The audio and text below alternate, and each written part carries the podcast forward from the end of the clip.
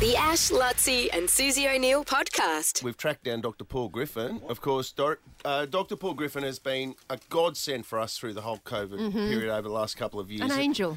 Just been able to come on He and has break been. down into layman terms what the bloody hell is going on. And he is the director of infectious diseases at the Mater. It says you're live from California What? this morning. What's going on?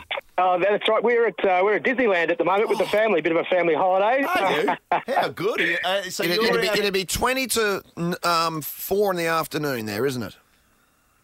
That, that's exactly right. Sunny over here, so you're just enjoying Star Wars at the moment. So Oh. if you hear any uh, lightsabers in the background, that's what's going on. Mi- Oh, Mitch Mitch has been to that up. Star Wars. He's been to that thing. That looks incredible. There's a there's a full scale Millennium Falcon. I hear. I went twice a day for four days. It was great. Oh, that's right. We've just uh, been all through that, so we're having a look around. It's great. Absolutely. What else have they got over there? So you, is is that the big thing, the Star Wars thing? Don't they have uh, for the kids? They've got a. Uh, uh, there's a Lightning McQueen. There's a big sort of. Cars Land. It's fantastic. Yeah? It's not for kids. I enjoyed it. Yeah, all, all that stuff here. It's it's just massive. So so far, you. I haven't left the Star Wars bit with my son so far, and we're just about to make a lightsaber. So it's uh, it's been a pretty big day. Oh, good. That's awesome. Well, thanks for calling in on your holiday. Yeah, Very- respect. Very impressive. Um, can you take us through Oh, this? no worries. Can you take us through this new vaccine that's um, it's launching today in Australia? Why is it so special and different?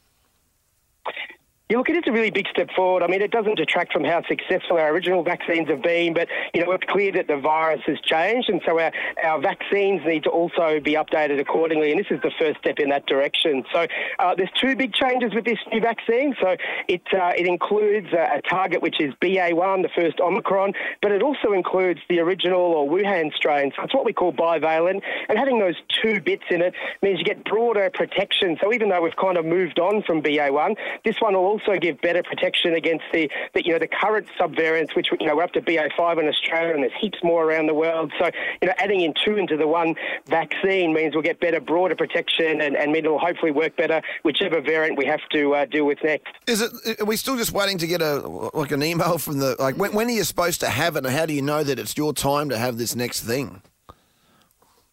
Yeah, look, it's a, it's a good point because I think we need to communicate that better. I mean, you know, we did really well with our first two doses, but our booster uptake has fallen away terribly, and it, it does leave us really vulnerable. Particularly, you know, everyone's thinking uh, that COVID's over and we can relax right now, but you know, it's really picking up in other parts of the world, and it's only a matter of time till we, we do see a spike in transmission in our country. And if we, we don't get our booster uptake higher than it is now, we, we'll have uh, you know worse outcome because of that. And so, you know, this vaccine doesn't change people's eligibility, so we're not adding a dose at this point in time. We're just substituting uh, from the previous vaccine we were using to, to now have this uh, improved one if people are due for a booster. But if, if people aren't sure, there's lots of uh, government websites, but you can also go and have a chat to your GP or pharmacist who should be able to update on your specific circumstances. If you just joined us, we're talking to Dr. Paul Griffin live from uh, Star Wars in California. Paul, have you had a, the latest update on DFO and the, the Skechers pop up store, which is, uh, has affected trade heavily? Any any time soon that'll be back at full capacity?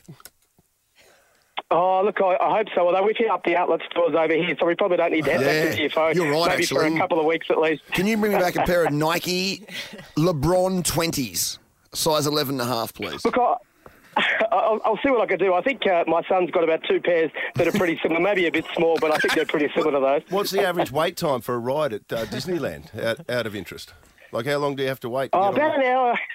Yeah, about an hour for most things, but we're fortunate to have some uh, some special passes. And uh, VIP. in addition, my wife, Rolling, rolling, my wife just my wife just broke her leg, so that's uh, helped us get to the front of the, the queues a bit as well.